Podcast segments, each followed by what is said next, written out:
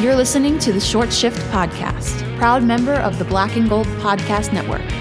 You can support the show by leaving a comment and five star rating on iTunes, Spotify, Stitcher Radio, or any of your favorite podcast platforms. You can contact the show via Twitter at Short Shift Pod. Cynically acclaimed, incredibly online. It's Boston Hockey Talk with your hosts, Thomas Nystrom and Andrew Johnson. Enjoy the show. All right, yeah.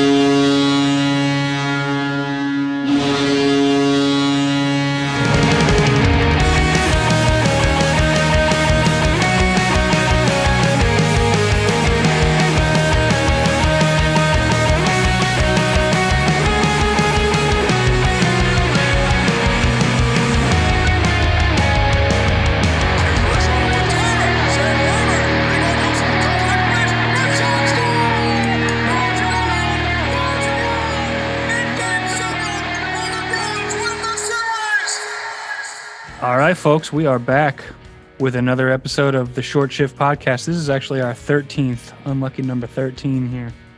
Kind of fitting for this team this week. My predictions were pretty damn close. I said two wins, two losses, maybe an extra point out of a an OT. And honestly, I didn't think we'd get that extra point out of the Islanders, but we'll get into that game in a second. But like you just said, worst 750 uh, win percentage stretch I don't I don't know, man. Four one and one, and this team is arguably more frustrating right now than when they just fucking lose clean. It's weird. Um it's I did some I did some math digging this morning, preparation for today. What if I were to tell you that the Boston Bruins are playing at a prorated 82 game pace of 105 points. What would you say to that? I saw that in the, the note that you emailed me for the uh, the show's agenda, and that's shocking to me. Mm-hmm. And I definitely don't think if we look back at the math for the last month and a half, that it's anywhere close to that, because we started so hot in the beginning of the season. But that's definitely being buoyed by banked points. Yeah, yeah. And but like still, like even if we were at like a ninety point pace, I'd be surprised right now. You know, like it's been just strange. just the this team, their five on five scoring is just fucking so frustrating. But I will say, out of all these games, the one game that I wanted to not pay attention to the most for fear of getting my heart broken was the one that I paid attention to the most and got my heart broken. To go up 2 nothing on the Islanders with a Kuhlman and a Kampfer goal in the first period, and then just to slowly piss trickle that game away, and then to hmm. lose in overtime in fucking 20 seconds. It was such a smack in the face for the Bruins fans watching that game. You know what watching that game was like? It was like watching the dissolution of a bad relationship. that two nothing first period is the honeymoon period where mm. everything is awesome and your and your girl or or whatever can do no wrong. And then slowly as time goes by you realize this person's nuts. Yep. That's what it felt like. It felt like the honeymoon period followed by oh oh no. Oh I should no, no. yep. And man, oh, they uh, Anders Bjork tying that game up with just just about two minutes left. Did you see his face when he scored that goal? Oh, it looked man. like it looked like he had he the, it looked like the weight of the world had been lifted off of that man's back. I was yeah. happy for it, man. That was that was that was an effort yeah. goal and a clutch goal. And you know what? We didn't win that game, but that goal was a big reason we got that point because we hadn't sure. scored all like since the closing seconds of or the closing two minutes of the first period. Mm-hmm. And to look at that game and say, all right, Boston scored three goals, and it was Kuhlman, Kampfer, and Bjork. If you had told me Kuhlman, Kampfer, and Bjork, if you had told me at the beginning of the game that Kuhlman, Kampfer, and Bjork would pop would pot games, I would tell you they won six to two. Yeah, yeah. This like this this team put up a touchdown at least. Yeah, yeah. But I was As happy if- with the performance against that team for the most part. Mhm. Nah, Uh, first was- line, first line was kind of quiet. It wasn't. It wasn't a, as, as complete a first line as we would like to see. But No, it wasn't. I think Marchand, Marchand being missing, and M- Marchand being missing, you really, really felt that more than any of the other people that have been in and out of the lineup all year. You really felt his presence. You really, really felt his lack of presence. Yep. Um, d- how many different wings were tried on that top line uh, between the island b- between uh, the Islanders and Jersey? Um, uh, Well, Sabres and Jersey. Um, I think I saw Ritchie. I saw Frederic. I saw Bjork. I saw they did they. Uh, I saw Craig Smith. It's just nothing worked, and we'll get into we'll get into where Craig Smith works uh, later on because we'll we'll talk about some of the New Jersey games. But when part of that first line goes down, we've talked about the depth really showing, really keeping this team afloat, well, or at least not not drowning. I don't, I don't, I I'm not even sure we could call it afloat. We can just call it not drowning and leave it there. But when some of that top line isn't producing or isn't or isn't there, you know, it's it's re- it really is it really is all hands on deck, and Marchand being missing for those two games for, for those two games, you really felt, especially in that Sunday Jersey game, which. Oh boy, let's talk about that for a minute. Um, I don't even want to talk about the Sabres to be completely honest with you, because yes, they won. It was a comeback. It was a comeback victory. But I think, and I mentioned this on last week's pod, it's punching down at this point to Yeah. mention Buffalo. well, I mean, it's it was a frustrating start to that game because we gave up an, a, a power play goal to Reinhart two minutes in, and then it just kind of felt flat for the rest of that period. And then Mhm. halfway through the second, we score, we tie it up. Within two three minutes, we gave up the lead again, had to come back. Ritchie and Craig Smith finish it off. We get the Mhm. W. The W is all that matters. Mhm. Coming back is nice. And again, this was another game with no first line production. Mhm. Uh, But it does beg the question: When is a, it, that a lot of Bruins fans have been asking? When is a win a win? Yeah. Like when is a win a win in terms of what it shows? I mean, you in this say, fan oh, base, in this fan base, I'd say days later because you get a, you get a win last night, and it. I don't feel great about it. I didn't feel great about beating the Sabres either. Like there was, worst four one and one Yeah. stretch I've, I I could ever remember. Maybe something from the 15-16 season could rival it, and that was that was that was the year where we would look at the starting lineups and be like, why is Max Talbot on the top line?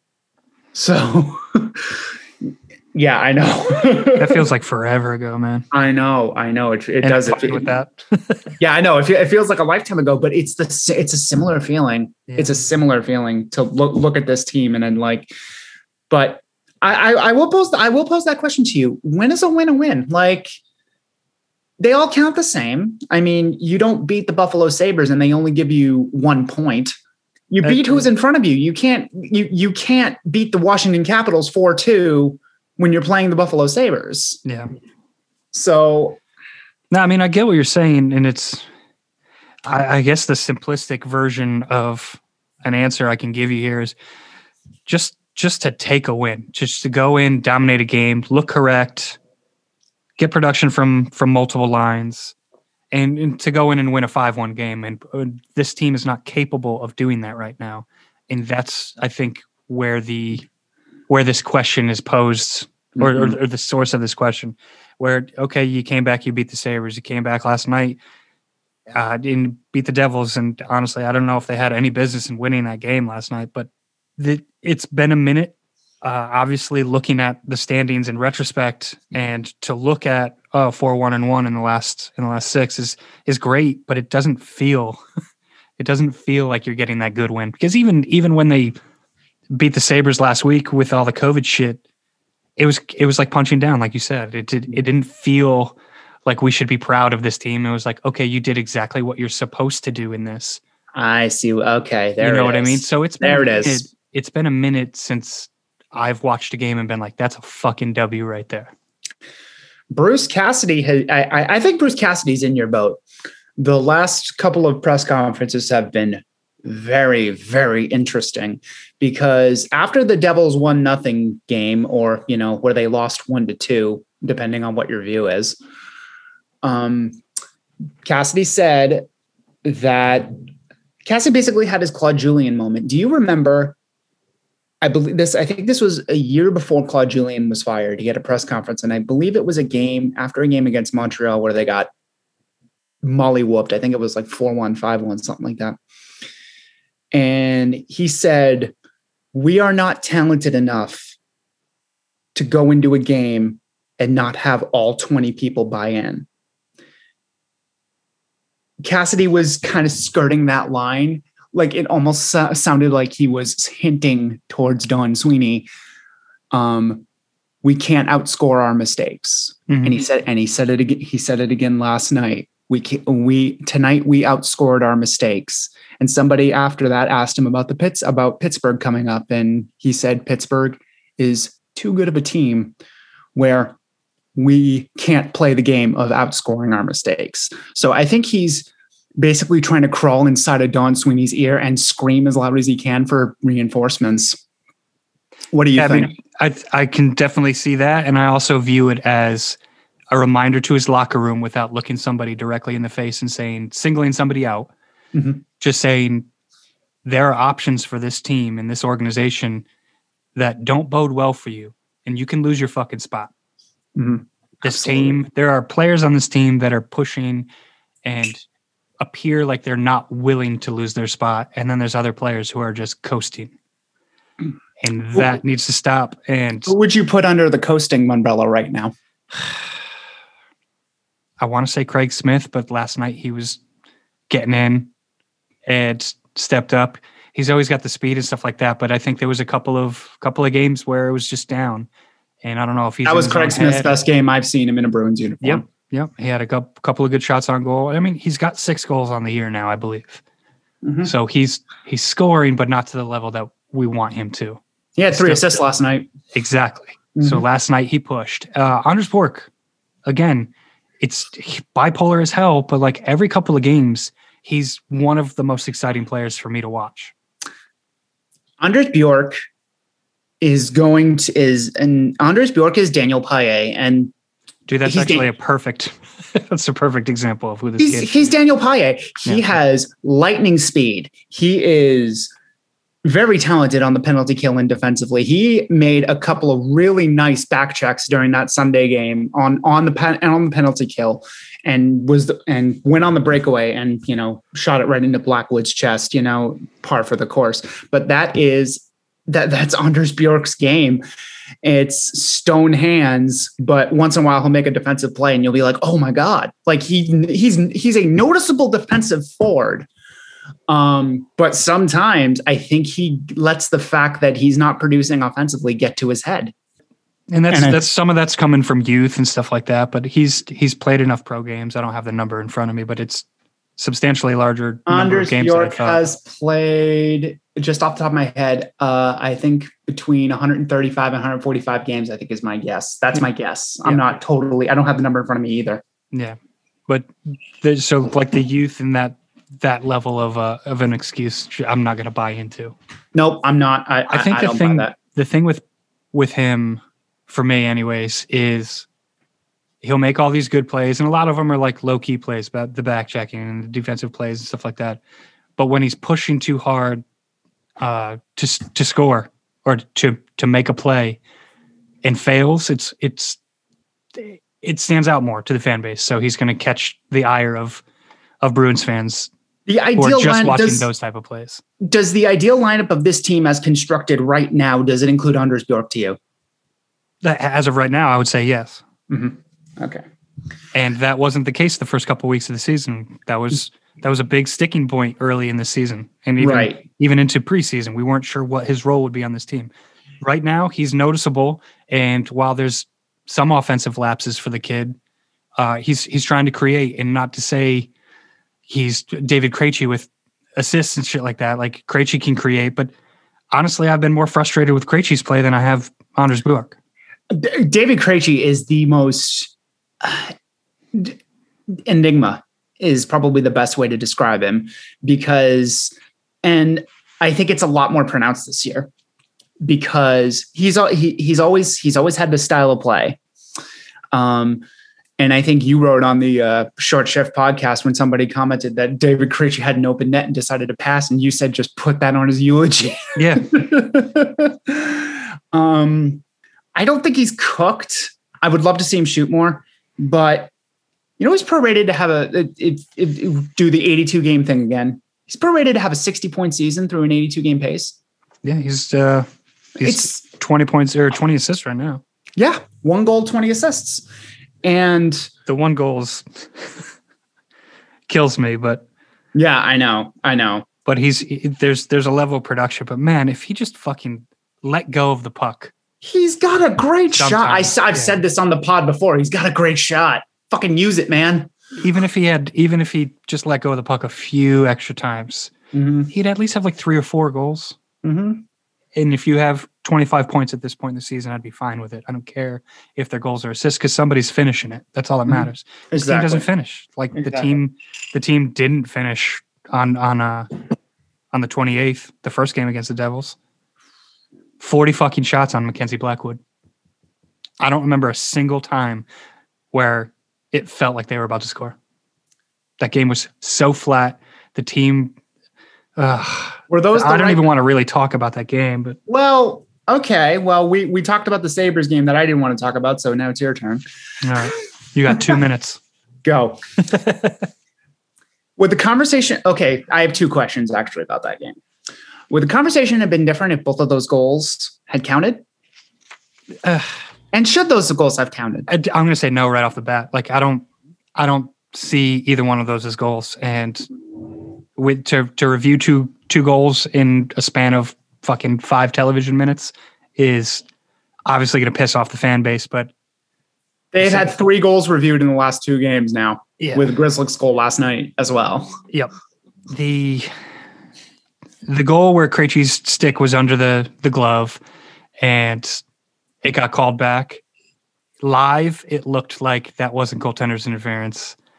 Watching the replay and especially hearing it uh, talked about after the game by Raycroft. I think I texted you about that. Mm-hmm. He he just explained it real quick, and while I I don't love it, it, it made sense that right. it was more about Blackwood not being able to make the play because the stick was under by chance. So it's I, actually, I get it, but it's not, yeah, it's actually nice to have a clear explanation of goaltender's interference because it always seems like we're not entirely sure. Yeah, and I mean, like that's the nice thing about having Raycroft on there, and it's interesting. I don't know if you noticed, but he wasn't he wasn't on there last night. Mm-hmm. so it's like right, it's like he, he didn't say anything wrong. He he gave the goalies opinion of it. It just wasn't skewed towards what the Bruins fans wanted to hear at that moment. But mm-hmm. honestly, to make that well, I like when they do that. I like when they have someone like Raycroft or Billy Jaffe who will say, uh, "Actually, no, is yeah. shouldn't have gone the Bruins' way." Yeah, you have to you have yeah. to smack people back down to reality sometimes. And in the heat of the moment, in the heat of the game, yeah, was I mad that the goal got overturned? Yeah, I want to fucking Absolutely. win this game. Absolutely. The the second one, uh, where they just couldn't tell if the puck went over, like it wasn't called a goal on the ice. If mm-hmm. I'm right, right? That was not. It was it was called no goal on the ice, and the replay, the goal. Here's the thing about that one. The puck was kind of like a standing nickel right yeah, on the line, and it and you swear you see white between the red line, but if it was called a goal on the ice, it mm-hmm. probably would have stood. But see, there wasn't the enough. There wasn't enough for me. There wasn't the right angle. You have like it's physics, man. Like they, where the cameras are, it's never going to show you exactly what you need to do. So if it's not decisive, you don't do it. Enough for nothing, dude holy fuck, Blackwood getting that stretch out there. You watch that literally frame by frame, mm-hmm. and the puck is on the line, and he looks like he's a foot away. Mm-hmm. And the second it's close to going over the line, he gets a toe on that. That shit is amazing.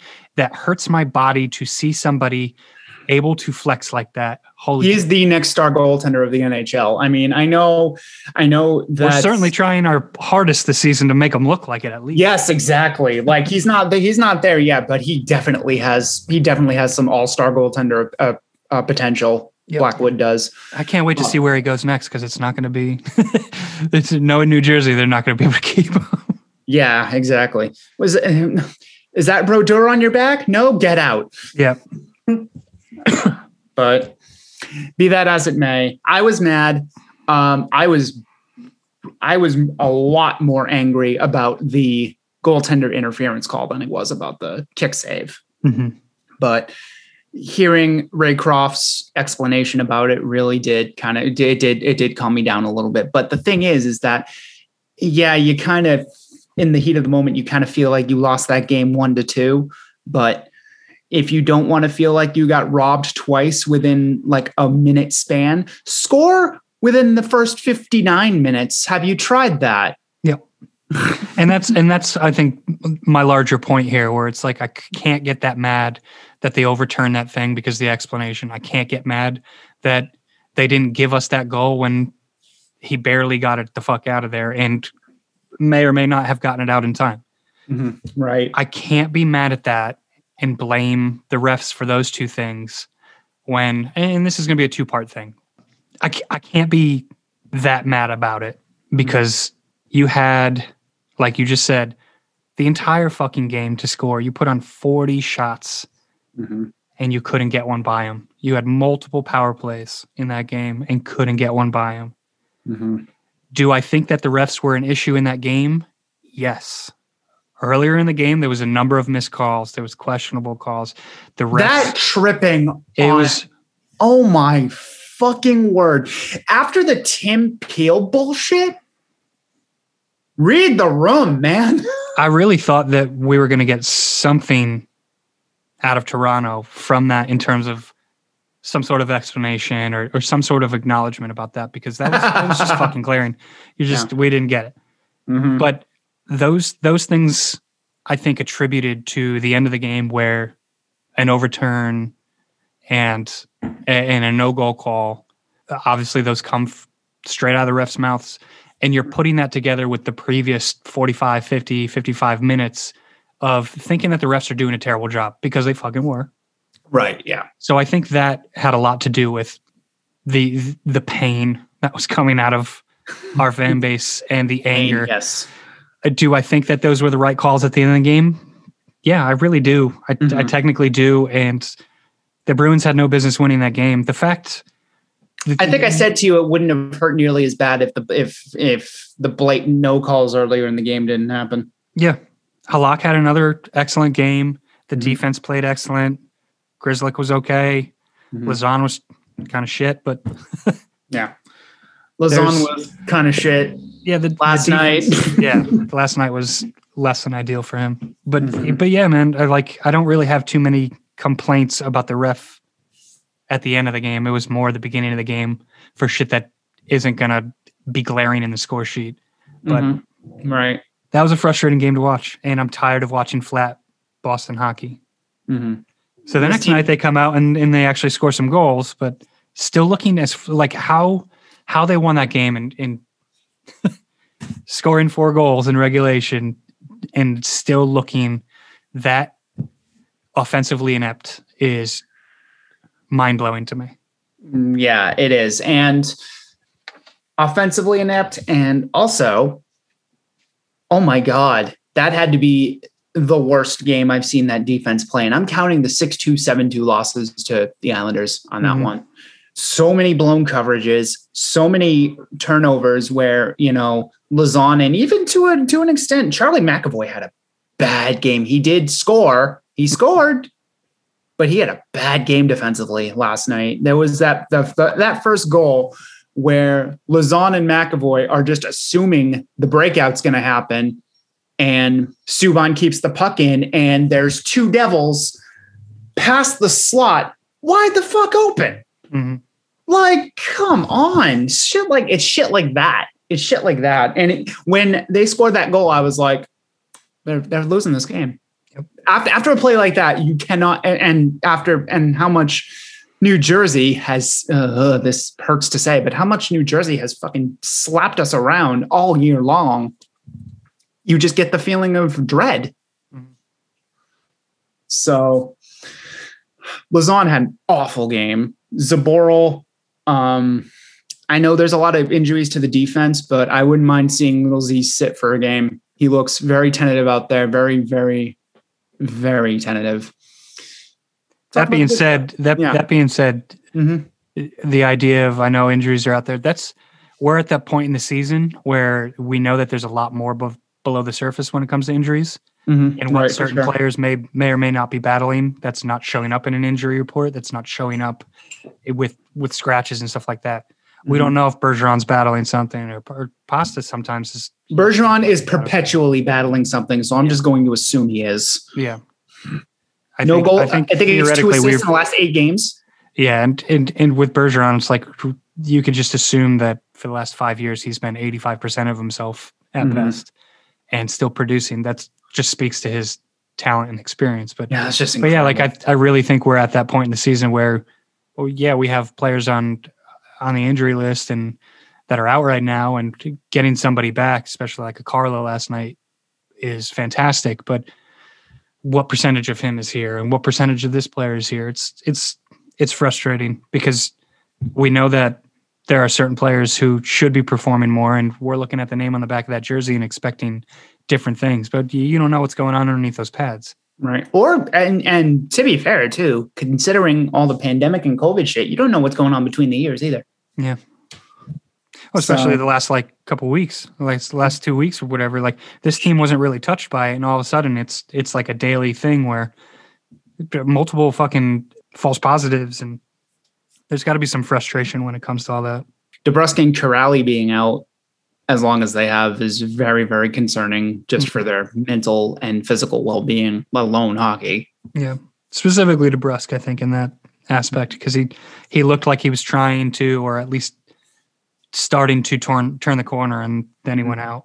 But yeah, but yeah. then uh, like the positives, the positives from yesterday, like Ritchie, Ritchie getting his tenth, big dick Nick, baby. Yeah. Mm-hmm. Marchand back, and Marchand. Can we talk about that rock bottom for a minute? yeah, seriously, dude. It, it, that honestly, like for for as inconsequential as that play kind of seemed, mm-hmm. uh, it kind of was a turning point. We killed yeah. that penalty, and honestly, I think killing the penalty was probably the bigger turning point. Mm-hmm, sure, but, but, to see some life out of that team, some fire. Marchand doesn't want to fucking lose, mm-hmm. and he shows yeah. it every night. Mm-hmm. Every night, you don't get you don't get effort like you get out of Marchand from everybody. If you did, this team would be burnt out. Yeah, burnt out, but probably number one in the league. Yeah, but that that that takedown was one of the best things I've seen this year from this team. yeah.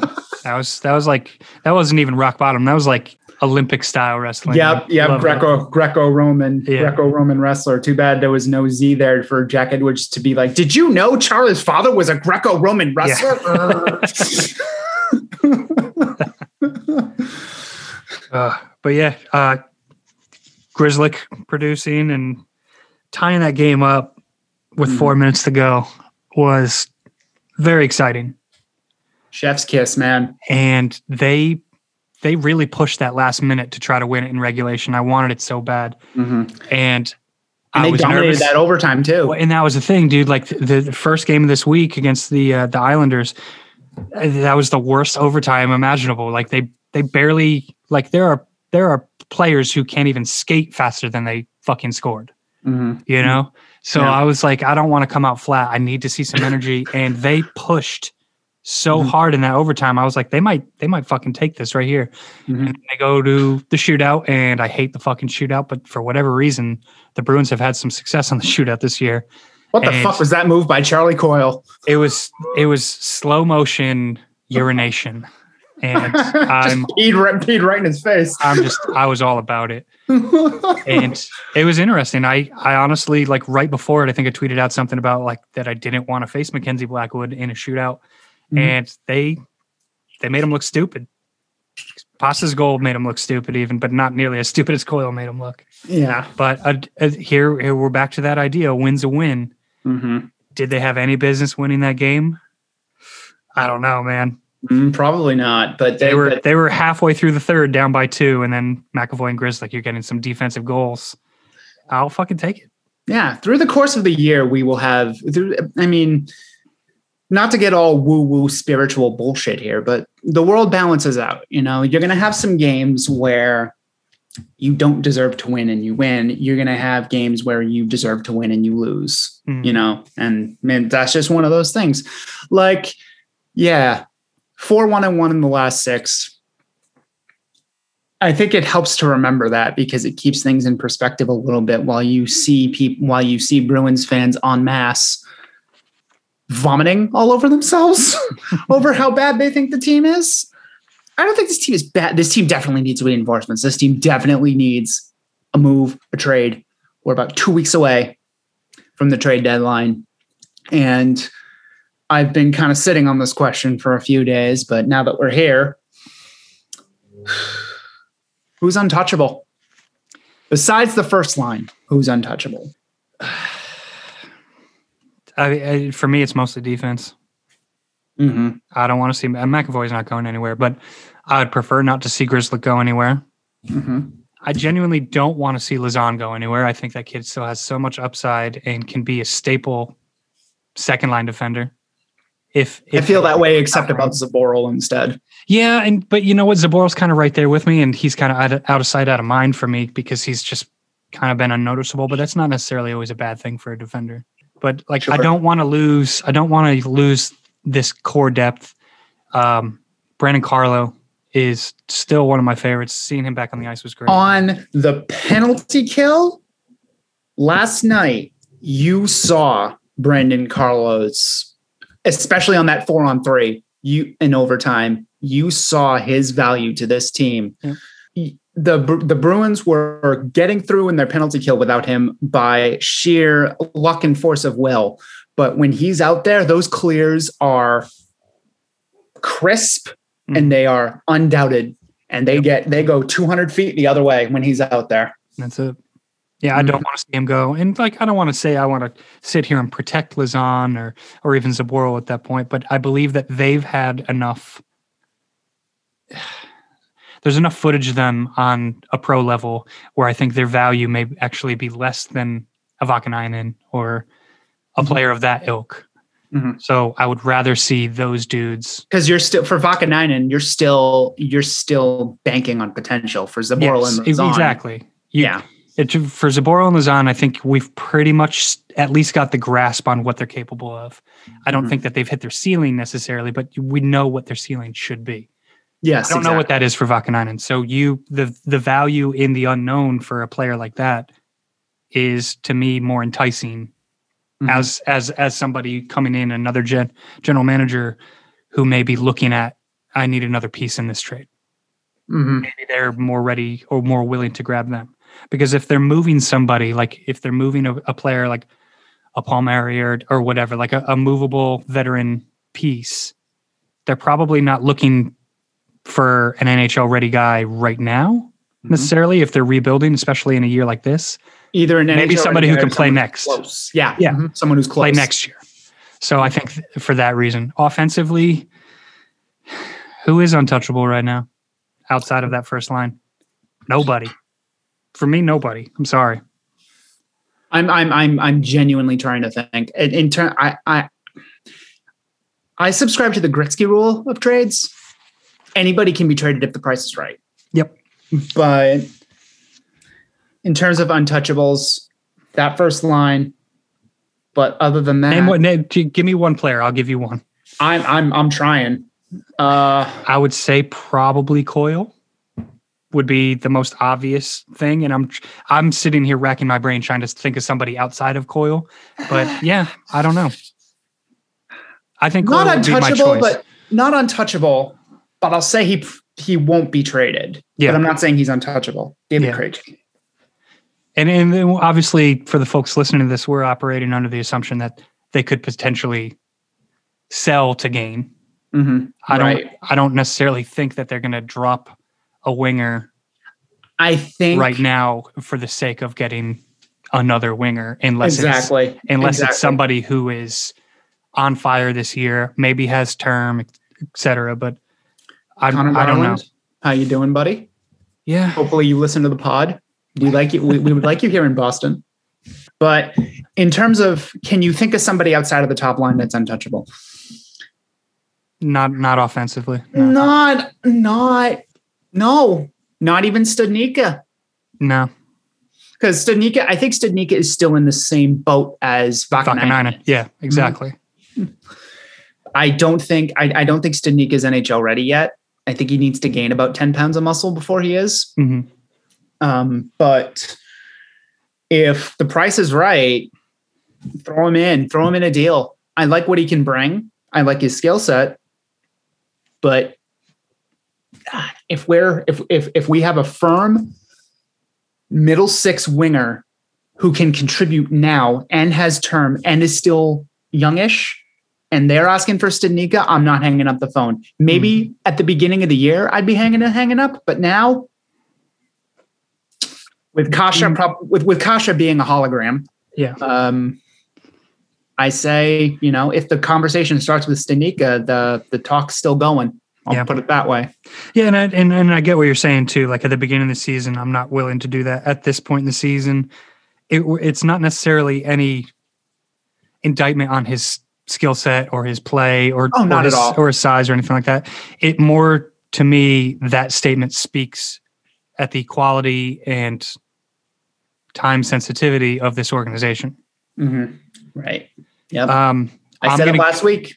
Twelve next twelve to fourteen months is the most important in the last fifteen years because it predicts the next five to seven. I'll I'm going to give you a difficult question that may potentially piss off some of the listeners. Oh, do it, because I know what your answer is going to be. And do it. Trent Frederic, is he untouchable? Nope, Nope. nope. He's not. I know he's the shiny toy right now and, mm-hmm. and all that, but if somebody has a different idea of his value than maybe our organization even does, I, and I'm taking the locker room outside of it, I'm taking the fighting outside of it. The marketability of a player like that doesn't translate to wins. especially if you've seen him the last couple of games, he he's back to looking lost. Mhm. He's back to looking lost, and you can you I guess you could chalk that up to his line mates. Yeah. Anton Blidh should not be anywhere near an NHL roster. I know I'm contractually obligated to love him, but he should not be anywhere near this roster. I have not seen a more nothing player Anton Blidh. Except maybe Par Lindholm, but at least Par Lindholm had very good underlying defensive analytics. Anton Blidh just looks like he takes a twirl around the ice and then goes back. So, but I like Kuhlman. I mean, but be that as it may, Frederic does play better at center. He's been playing center the last few games. He has not looked great. In fact, it looks like he's kind of just going just going through the motions. Maybe he's one of those people that are ghosting right now. I think yes, exactly. And and I was just about to almost defend him with the coasting. It's not just him. Mm-hmm. Yeah. and Right. I haven't seen the fire out of them and stuff like that. But there's when they when they pan the the, the bench mm-hmm. in the middle of these games when we're down two one or two nothing or whatever, Yeah. and you're seeing some of these faces. Sullen complexion, Yeah, head yeah, down. like- yep. There's it's a it. They're watching their own funeral, and I think Jesus. I think this this team is starting to kind of see like, all right, well, we're not staring their own not mortality in the team. face. One of the reasons I brought up the the Frederic idea is uh, my buddy Jamie, who's the Sabres fan, Mhm. uh, texted me the other day, and it was a uh, about let's see, I could tell you, Mhm. it was a about a forty five second text conversation, and he said this was this was Wednesday the twenty fourth. He says, "I hear Boston wants to rent Taylor Hall. If the cost was Trent Frederic, are you in?" And I said, two goals all season for Hall? No thanks. Also, I don't think they're moving Frederic. End of conversation. Do I agree with that right now? Yes, because I don't want Hall. It has nothing to do with Frederic. What if it's Reinhart? That to me is more interesting than than Hall. And there you go. Yeah. This has absolutely nothing to do with Taylor Hall. This has nothing. Lose to me do- at rental. Don't say Yeah. fucking rental. I'm gonna say no all the time. Like Yeah, this team right. needs to stop the rental shit, and it, it needs to be. I don't. I don't know if we're having trouble bringing in these these free agents. Like, was there a reason that Taylor Hall decided to go to fucking Buffalo?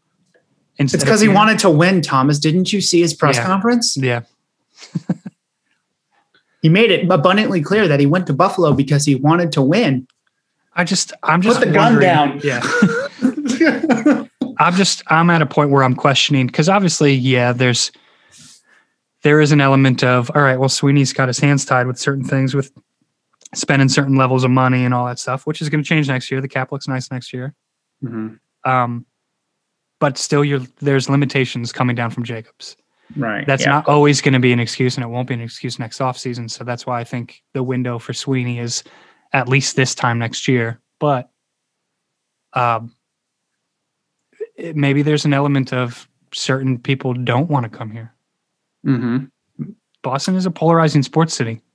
It definitely is, and you you have to you have to be able to you have to have thick, thick skin to be here. Mhm.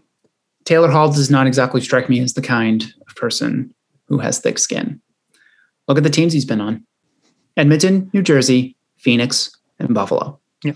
Edmonton Buffalo was the, Edmonton was the only one that he didn't have a choice on.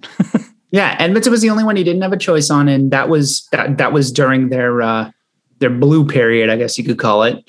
Their pre their pre uh, McDavid days. Uh, you just mean you could just say post Gretzky, but that's fine.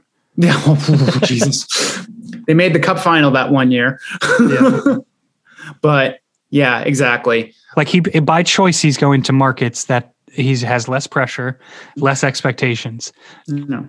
Maybe that's why he didn't want to go to Boston. Boston's a contending team. It's not like they were Boston was getting trashed in the preseason. They were Mhm. considered a, a Stanley Cup contender. They were considered at least a team that was able to make a playoff run. But then but then it it became a question of does Taylor Hall really want to want to go into a buy-in year, bet on himself while playing second line minutes and and uh curating his next contract. He's a second line player, though. To me, he's he's proved himself. He all this talent, and that's the rub and That- that's the rub on taylor hall there you it. go i was hoping you i was hoping you'd go there and you ran right to the post yeah. That's the rub he's an $8 million second line winger and i'll tell you something if taylor hall was producing the way he here the way he was pro- he's producing in buffalo he would be run out on a rail he would be the same in the same boat as david Krejci is right now people Yep. would be calling him Well, I, I- I put this in perspective. and overpaid Yep. Put it into perspective here. If he was here doing the exact same thing as he was in the Sabres, he would Mhm. literally have a third of the production that Craig Smith has. And Craig Smith is getting shit from this fan base. Mhm. Yeah. Imagine, imagine what Taylor Hall would be getting right now. taylor hall would be making at least twice as much money too Exactly. Yep. So And and unrelated, Mm. one of the most punchable faces in the NHL. Taylor Hall, oh yeah, for sure. Taylor Hall looks like the frat the frat douche of any fucking National Lampoon college Yeah. movie you care to name. He's Buffalo, pie, he's pie fucker for now on. We're not going to say Taylor Hall on this podcast anymore. It's just pie fucker. well, for pie, for pie fucker too. Um, the Sabres, th- there were some trade rumors bandied bandied about for him, and it sounds like the Sabres have backed off of offering a first round pick. hmm He is tanking his own. He's tanking his own value with how he's playing, and maybe maybe it's more the Sabres than anything else. But I digress. Yeah, but but yeah, you're onto something there because what is his value going to be next year to a team? Mhm, exactly. Like they're Exactly. going to look He at bet on like, oh, himself, and he, he's he bet on himself, and he's losing. yeah. you can only make the excuse of well, he was on a terrible Buffalo team with terrible coaching and terrible management. That only goes so far. When you actually give it the eyeball test and look at what he's fucking doing, He's playing at half speed. nothing. He's playing at half speed. Yeah. I, I I definitely noticed it during the Saturday game three two. I didn't hear his name once, And I looked at the I looked at the box score. He played he played uh, almost 19 minutes. Yeah. Didn't name his didn't hear his name once. So he's playing at half speed. And we said to the straight up Sabres guys, your best um, I thought your best bet was to go thousand monkeys on a thousand typewriters and just acquire a shitload of draft capital this year and hope you hit on a few. And they've already started getting a third and a fifth for uh, Eric Staal. Yep. So, yeah, I, I know the deadline's the 12th, but things are going to start going now. Like this week is actually an, an interesting time. If you are willing to overpay, this is this is your week. Mm-hmm. And if you want a team to overpay and you're a seller, like the Sabres should be, this is your week to really get it out there. What you give me something. You know what I mean? Mm-hmm. Nash, I don't think Nashville's going to be one of those teams. I, Nashville has every right to, and honestly should wait until as late as possible. Yeah. They're getting high on their own supply right now because they're kicking the shit out of the Blackhawks. That's the only reason they're in the playoffs right now. Yep. I think I they're like six zero and one against Chicago this year. Probably. I, I would still like to see Nashville sell off. Like as as somebody who follows Nashville, I would like to see Mhm. them sell a little bit and kind of rebuild. Do you think, that- David Poile's too smart to get stars in his eyes and still sell off? Uh, yeah, I, I, I honestly do. Mm-hmm. He's he's arguably one of the best general managers in hockey, Mm-hmm. and I think he has seen what this market has accomplished, which is a lot more than he probably ever thought it could. Mm-hmm. they are trending downwards with players who have more than league average value right now for Mhm. teams who are who are trying to make that push. Mm-hmm. I think if you're going to sell, this is a year to do it. Maybe take a year or two of uh, uh, of down. Like Josi's still in the prime or entering the prime of his career. It's not like you're wasting the tail end of a Shea Weber or something like that. You know what I mean? Mhm. Like Mm-hmm. that's that's our problem in in Boston. Right. Exactly. So, so that said, moving on to this next week. This is this is where it's really. I mean, we're right in the thick of it already, but like we're we're playing like almost every fucking day now, Mm-hmm. and we are about to play Thursday, Saturday against Pittsburgh, who are uh, what are they? Seven, two, and one in Yep. the last last ten. Seven, two, and one. I think they're six points clear of Boston right now. Seven, seven, Seven. points, Okay. Mm-hmm. and they are on a four game win streak. Tristan Jarry is hurt. He is. It looks like it, it, it looks like maybe we'll be getting a dose of a dose of DeSmith for this for this series. I'm I'm I'll take that right now. Yeah, sure. I'll take any bit of weakness we can get out of a team like that right now. It would be exceptional to win both games against them. It would be exceptional to take three out of the four points out of them right now because ah, I just don't want to give up. I don't, I don't want to give up a, a W to this team right now. No, I don't. Neither do I. Especially especially considering I believe Malkin is still out as well. So Yep. that's that's huge. You have an opportunity to knock them down and sit on their heads. Exactly. If And- if we are down by seven points right now, you take four from them. That's that's a swing, and I will take that. Exactly. Exactly. And But we still have four games at hand. it, that's that's also true. We have we've had five games postponed. Yep. Make you got to make those games in hand mean something. Mhm. and this is the time to this is the week to do it. We got Pittsburgh, and then we have the most interesting team in the NHL. Right? They, they are. They're they're. Buffalo is interesting in all the wrong reasons. The Sabres, the Sabres, the Flyers. Oh, I'm Freudian slip. The Flyers are fascinating this year. Alain Vigneault publicly benches Carter Hart, basically saying, You suck. Get away for a week. Carchidi goes, uh, uh, Sam Carchidi of the uh, Philadelphia Inquirer writes a, writes a piece where a source tells, a source told him that his psychiatrist stopped taking sessions with him, which is a HIPAA violation. Yeah. And then the defense is a mess.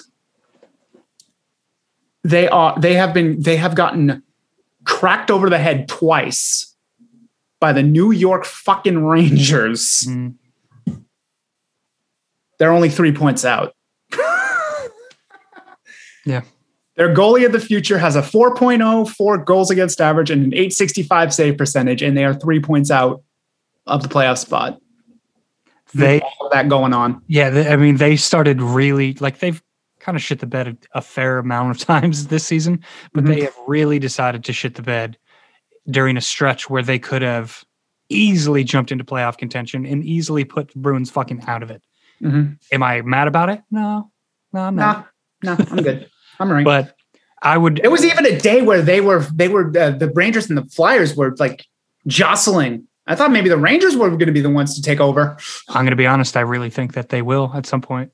Oh, I think- I think that the Rangers will sneak into fifth place, and that's uh, for me. It's it's not helping my my predictions at the beginning of the season where I thought it would be one and two, but Bruins Flyers, but Mhm. It is uh it hasn't gone that way. No, it hasn't. I do not see the Flyers making any sort of moves to mortgage any sort of future for them. I think that this team has already decided that they're going to mail it in a little bit. Gostisbehere on waivers, and as of 20 minutes ago, he's cleared. Yeah, Mm-hmm. let him let him hang out. I don't want him. I know you you put in the notes. Do the Bruins dare? No. No, I don't think so either. There, I had a lot. I had a lot of people coming in being like, "Yes, yes, a thousand times yes," and I was like, "Have you looked at his last three years? It is. If he was helping the team, he wouldn't be on waivers." Yeah, it's. I mean, it's. Oh, all this potential, but he hasn't done shit with it for three years. And do you want a defensive liability and injuries and like what are you talking about? Honestly, like that. Yeah. th- there's been a lot of suggestions on players that we should pick up. This one makes the least amount of sense. He is, and It was enough to be intriguing to me. I have to admit. I have to admit. he's a defensive liability. Do we Yeah. really want that right now? Like No, all these bad games where we give up four or five goals and uh, defense is supposed to be our strength. Do we want to add him to the mix just because he might be able to move the puck? Mhm. That's Right. it. A poor man's Krug at best. That's a, a, a very poor man's Krug Yeah, to me, Like- anyways. like Tyrone Chappelle show crew. Yeah, but everybody looks at it. Yeah, exactly. uh, everybody looks at it and, and thinking a few years ago we thought he was going to be better than Krug.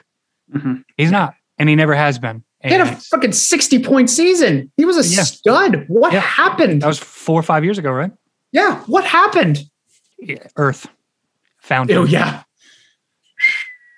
I just I, I don't want it, and I get it's a waiver pick and blah blah blah, but it's like, Yeah. okay, you take a waiver on offensive prowess, hmm not when it comes coupled with, well, there's a chance he might help scoring, but he may be directly responsible for an extra goal and a half on average a game.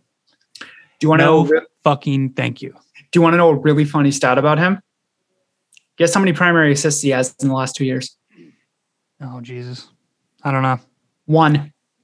Are you fucking serious? I'm dead serious. So so the what? So where is where was your upside when you were intrigued? Then was it before you looked at stats? It was before I looked at it. Yep. All right. um, Jay Fresh Ho- Jay Fresh Hockey, one of the best analytics follows you could ever have, posted his chart. He has one primary assist the last two years, which is an unbelievable stat. You know who has more primary assists the last two years than Shayne Gostisbehere? Jarred Tinordi. Yeah. And, and I would probably, I, I would be really interested in seeing how many goaltenders have more primary assists. because, like, I guarantee you there's some primary assists coming out of Edmonton with the way fucking McDavid could just fly down the ice at will. You know what I mm-hmm. mean? Like, I guarantee you there's a good amount of goaltenders who have more primary assists. Mike Smith is Mike Smith, one of the best puck handling goaltenders out there. Is probably one of them. Yep. but I read that and I I'm like, I'm uh, at first when I heard about it, I'm like, you know, actually, it just costs money. We probably have enough salary to we probably have enough salary to kind of move things around a little bit in terms of John Moore and Ondrej Kase going on LTIR and make it fit under. And then I saw that stat and I was like, never mind. Yeah. no, I mean, if, if Moore was off our books and you want to mm-hmm. grab him, fine, because he's just, this is going to be kind of slanderous, but he's basically more to me. Mm-hmm. Like, that's, he's Mhm. a body.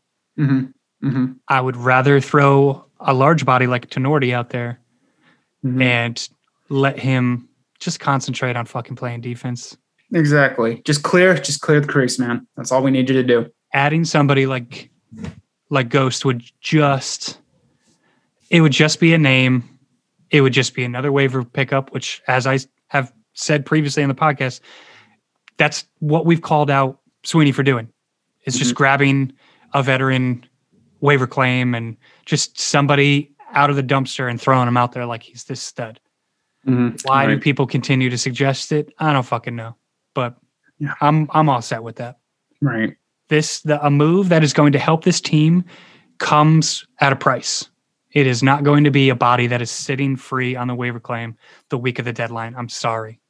And it's also very, very telling that he just came back from injury and that this was the route that they went instead of gauging at least what his trade value would be at Mhm. said deadline because there is no value, folks. Let's not talk about this a fucking another breath. Well, the, the rumor about that is that they're clearing salary to take a run at Ekholm. I'm not sure. I'm not sure they do. I'm not sure they get him. I would, I honestly, I don't even think that's a bad spot for him. As He'd be, much as top I'll pair. He'd be on the top pair. He'd be on Yeah. the top pair tomorrow if he went Yep. to Philly. and and I think that could potentially be a good spot for him. Do I want to see it? No, fuck that. I don't want to see the Flyers get dick. however, however, I think if, for the sake of just looking at it as a, a player and destination standpoint, I think that's a good spot. Mhm. You want to uh, you want to sneak into predictions here? Oh, okay. Let's see. Pittsburgh and Philly. Pittsburgh is not a mess, but they're kind of battling an injury bug a little bit. Philly is on fire. I don't want to say they In, split. in a literal sense, they, yeah, in the literal, they're they are they are on fire. they're They're, not, on they're fire. not hot. They are on fire. They are literally They're on burning. fire. they are on fire, and and Alain Vigneault is pretty much pissing on it. Yeah. So I'll say six out of eight points. They split the series, true split, uh, two, um, true split, two out of four points against Pittsburgh, and they sweep Philly to create more breathing room. I will say that's not. I, I wouldn't even say that's best case scenario. Best case scenario is they win everything. They win all four, Of course, and uh, I, I, believe I believe Vladar is starting tomorrow. So, and he had his first win against Pittsburgh. So let's see if he can keep that mojo going. And in game two, we got to remember Saturday afternoon. It's a one o'clock game. Great. I'm not. I don't always. I don't always love those. But I like afternoon games. I don't. I don't like how the Bruins do afternoon games. Yeah, yeah. Mhm. Um, I think I'm on the same page as you. Honestly, I think an even split with Pittsburgh, Mhm. and I'll take that. We don't Mhm. lose any ground. We don't gain any ground. Right. If we win, I would prefer it to be in regulation. That's all I care about. For sure. If we lose, I wouldn't mind it to be in Mhm. overtime. I'll Right. take an OT loss. I'll take three points.